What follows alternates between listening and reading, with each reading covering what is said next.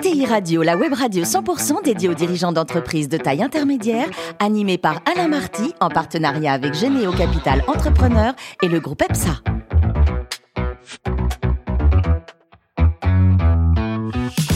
Bonjour à toutes et à tous, bienvenue à bord de ETI Radio. Vous êtes plus de 43 000 dirigeants d'entreprise abonnés à nos podcasts et on vous remercie d'être toujours plus nombreux à nous écouter.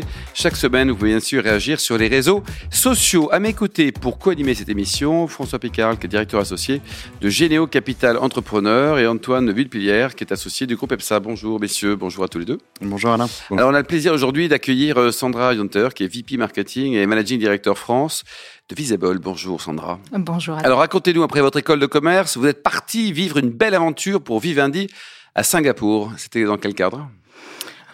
Dès, dès, mes études de commerce, mon idée était d'aller voir ailleurs si je pouvais euh, m'enrichir euh, intellectuellement, découvrir d'autres concepts, euh, et puis voir dans quelle mesure euh, euh, le développement à l'international euh, pouvait euh, bénéficier les, services qui avaient été créés chez Vivendi à l'époque, qui étaient en fait le concept de mise à disposition des contenus éducatifs spécialisés auprès de, des professionnels de santé sur d'autres marchés que le marché français. Donc vous avez vécu à Singapour, c'est ça Combien de temps? Exactement. Combien voilà, de temps on ça a duré? On est parti un peu moins de trois ans euh, à Singapour. Malheureusement, ça s'est arrêté. euh, C'était pas de mon fait. On est rentré, Ouais. mais avec toujours l'idée de, de repartir. Euh, ailleurs. Ailleurs, Voilà, quoi. pour Donc, continuer en fait cette expérience, euh, cette, cette acquisition de connaissances et de euh, dans d'autres dans d'autres pays. vous avez une double casquette, hein, VP Marketing et patron de France, c'est ça? Oui, exactement. J'ai commencé euh, en tant que VP marketing en étant basée à Berlin, puisque euh, pour continuer l'i- l'idée de partir à l'étranger et d'a- d'apprendre euh, d'autres cultures. Vous parlez quoi? Français très bien vous passez Anglais et allemand, Et allemand. Bah, c'est pas mal déjà, oui. Ça suffit. Et Berlin, vous avez fait quoi à Berlin?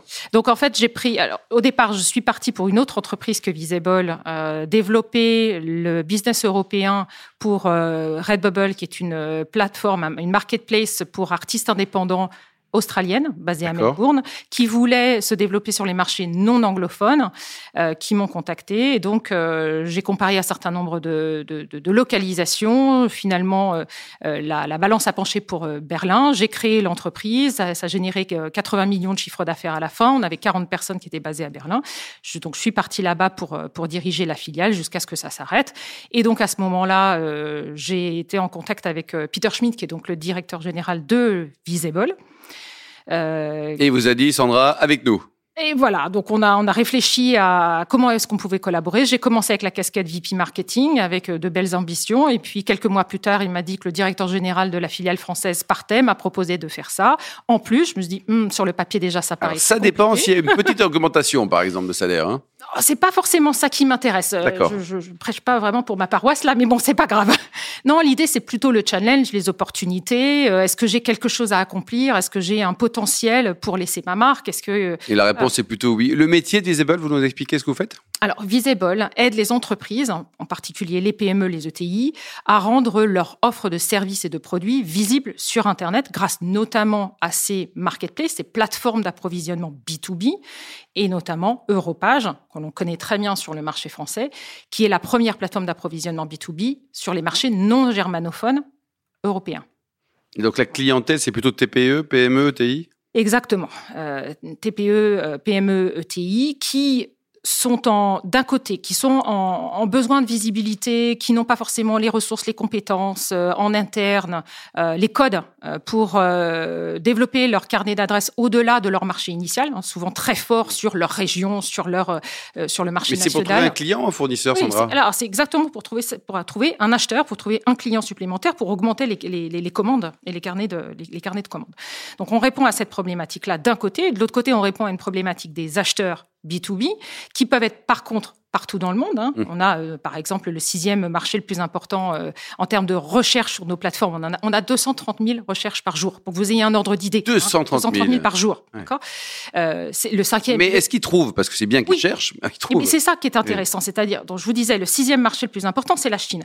Pourquoi? En ce moment, en tout cas, ils cherchent beaucoup des puces électroniques. Bon, ça répond à une problématique. Le marché, Mm. enfin, disons que le gouvernement a imposé que les ordinateurs utilisés par le gouvernement, en tout cas, ne soient plus des ordinateurs non Donc, il faut forcément que ça soit euh, produit localement, sauf qu'ils n'ont pas suffisamment de puces électroniques. Donc, il faut bien de toute façon qu'ils aillent chercher des, des, fournisseurs en dehors de l'Asie d'où l'augmentation en fait du nombre de cherches de ce type de produit. Mais ça peut être tout autant euh, une entreprise en forte croissance, euh, euh, par exemple dans l'édition, qui justement a fait face à des augmentations de, de, tarifs du papier et qui a besoin de, de, diversifier et peut-être de tirer un petit peu les prix vers le bas ou, ou alors de répondre à des. Et vous gagnez comment vos sous, Sandra? Une petite commission?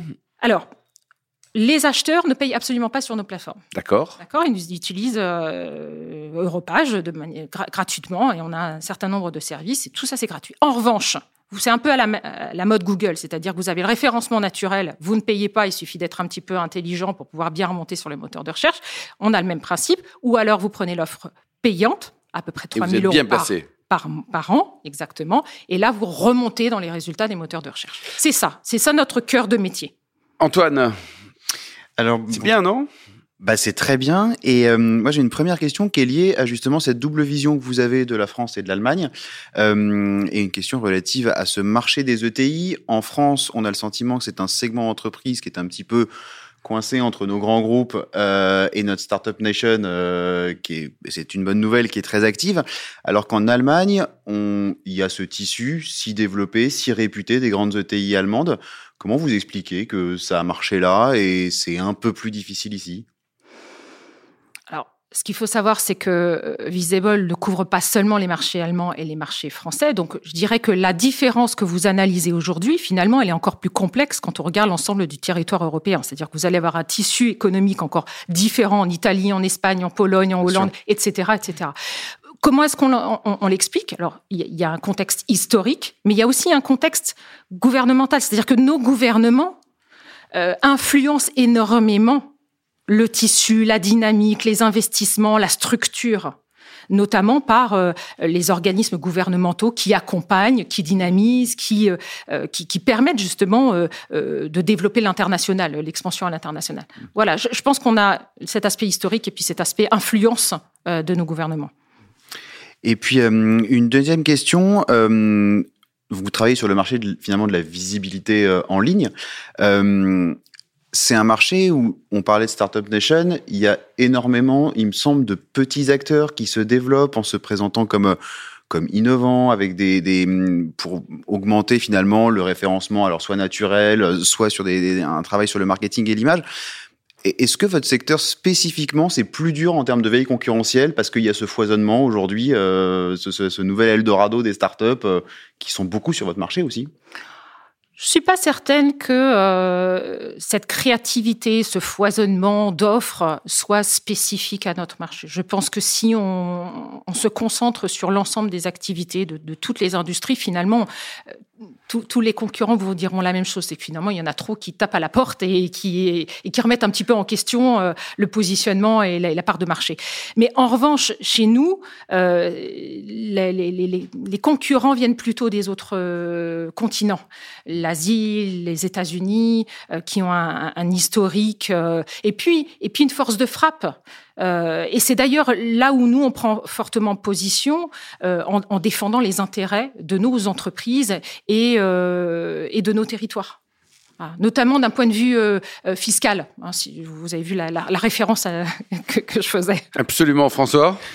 Alors, je profite de votre présence parce qu'en fait, Visible, c'est un formidable observatoire de ce qui se passe dans les PME, les ETI, puisque je crois que vous en accompagnez près de 3 millions.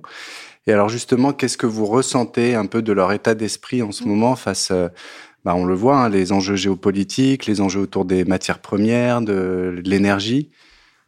quel regard vous portez Enfin, qu'est-ce que vous voyez ressortir un peu euh? Alors, vous avez raison. Non seulement on est un observatoire, d'ailleurs, on édite le baromètre euh, trimestriel euh, des tendances de recherche sur, euh, sur, nos, sur nos plateformes pour pouvoir un peu aiguiller et donner le pouls des, évolutions. Euh, mais également, on, mène énormément de sondages. Donc, ça nous permet d'être non seulement au cœur euh, des problématiques de cibles auxquelles on s'adresse, et de ensuite de pouvoir au mieux y répondre. Typiquement, ce qu'on qu constate aujourd'hui, c'est que plus de 50%, euh, et ça c'est une, une, étude YouGov qu'on a menée cette année, plus de 50% euh, des recherches euh, en e-commerce euh, sont, sont réalisés aujourd'hui là où, avant la pandémie, plus, euh, il n'y avait que 30% en fait des interactions, des, des, des échanges dans, dans, dans, dans, le B2B qui avaient lieu via le e-commerce. Donc on, on, voit une accélération en fait du besoin de digitalisation des entreprises, des ETI, des PME, euh, et, et, on les accompagne justement avec cette non seulement cette référencement sur nos plateformes, mais tout à l'heure vous le mentionnez aussi, par, avec une offre de services additionnels qui leur permet, pour souvent pour ces entreprises, hein, il faut, ce qu'il faut savoir, c'est que 70% des entreprises, de, enfin, des PME, euh, ont un site internet.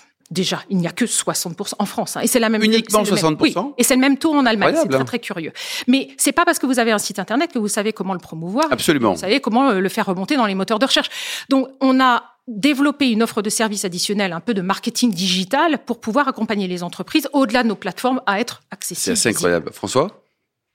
Alors, je reviens sur votre, justement, votre parcours international qui vous a emmené en Asie, en Amérique, euh, en Australie, évidemment, beaucoup l'Europe.